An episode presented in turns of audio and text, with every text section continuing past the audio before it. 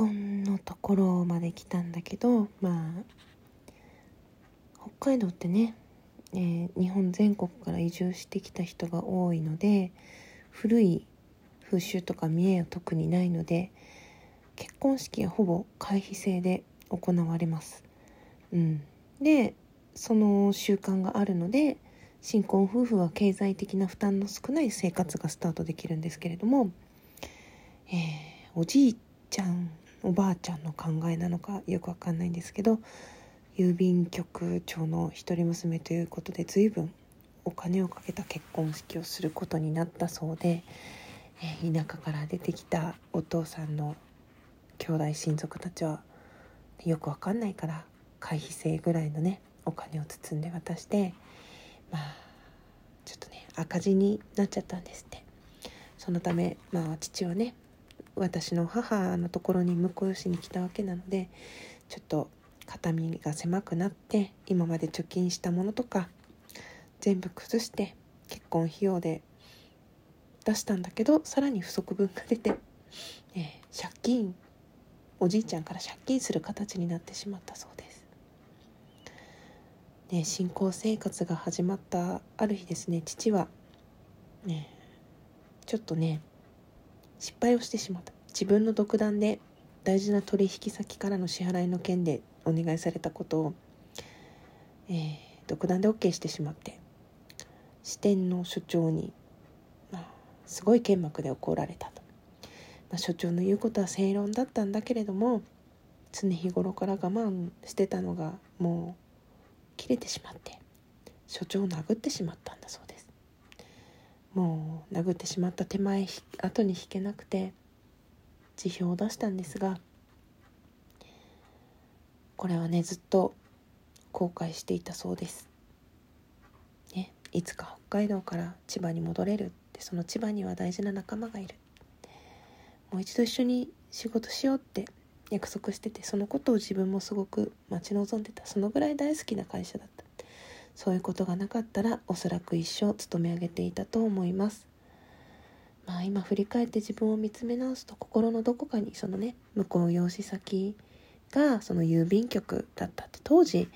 郵便局はですね世襲制で親から子供に受け継がれるものだったそうなんですが、まあ、そういう安心感みたいなのがあってやめてもなんとかなる家業があるという安易な気持ちが短期を増長させたのだと思います。どんな悲しみや苦しみにも耐えてこられたのに所長や他の先輩たちのいじめも乗り越えなければいけない試練だったはずなのに今思えばせっかく築いた信用をつまらないおごりで全てを棒に振ったのでした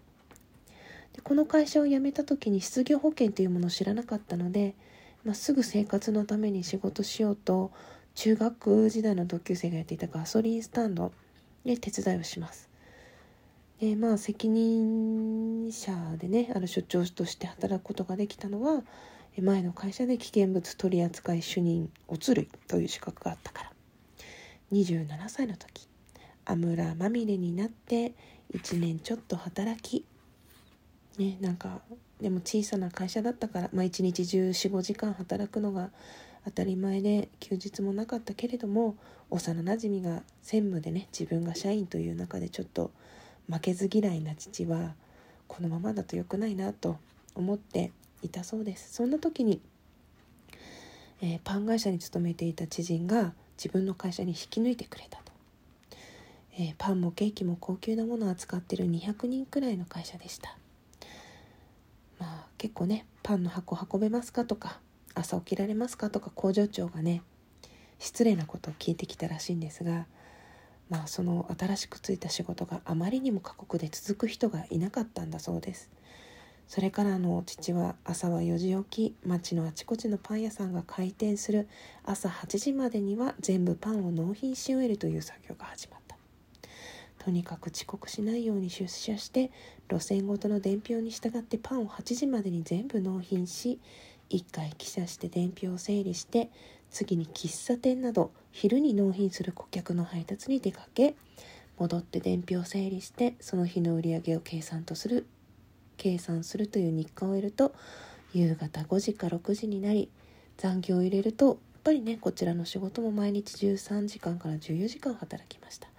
毎日ね配達する仕事だから時間とともにパンが劣化しダメになるので並べ方や売れ筋を把握し判断していかなくてはならない難しい仕事で結果ガソリンスタンドより大変でしたと。けれども持ち前のパワーでバリバリ働いたちは新しい店も新しいねどんどん契約を取って働き方も工夫して会議に出てもいっぱい発言するというので入社3ヶ月で係長に就任します。すると今度は現場全体を見なければならなくなり朝出社すると配達用の全部の車の段取りを決める仕事をしました。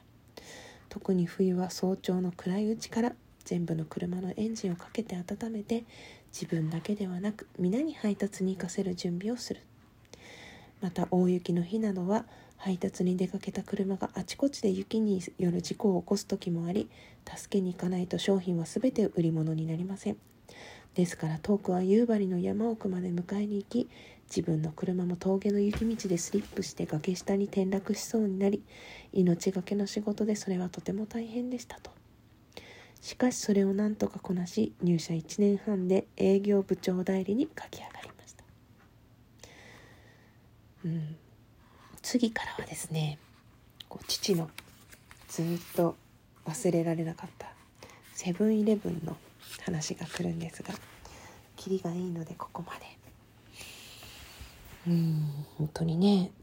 なんとなく覚えてますね。私もちょうど生まれていて多分幼稚園に行くか行かないかぐらいの時だったと思います。ガソリンスタンドのこともなんとなく覚えてる。そのガソリンの匂いをさせて帰ってきた父のこととか。パン屋さんになった時に確か自分の通っていた幼稚園でその父の勤めているパン屋さんのパンがあの給食として納品されていてこれ私のお父さんのパン屋さんなのって友達に自慢した記憶があるんですね。うん今思えば給食って珍しいなとか思うんですけど大きい幼稚園だったのかなちょっと記憶が曖昧ですがそういう断片的に記憶が残ってますねそしてパン工場の中に住んでたんですよ。私その社員寮じゃないのかな。近所の人よく覚えてないけどきっとそういう人の采配を朝一でしなきゃいけない仕事だったから工場の中に部屋が持ってたのかなっていう感じですね。こう床に耳を当てるとなんか機械のゴーンゴーンゴーンっていう音がしてたなとか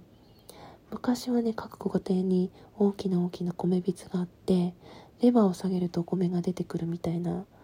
ね、感じでお米をね置いてあったんだけどその大きな米びつにですねあられちゃんのステッカーが貼ってあったなとかそんなことをねなんとなく覚えてますね。うん。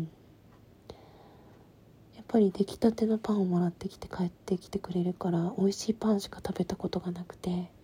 結構パンにうるさい人間に育ったのはそういう美味しいパンを食べて育ったからというのもあるかもしれませんね。うん、さあこの後多分自分のエピソードもね幼い自分のエピソードも出てくると思うのでうまく耐えられるかしら次回もしかして泣いちゃったらごめんなさい今日はちょっと短いけれどここで終わりにしたいと思います。最後まで聞いてくださって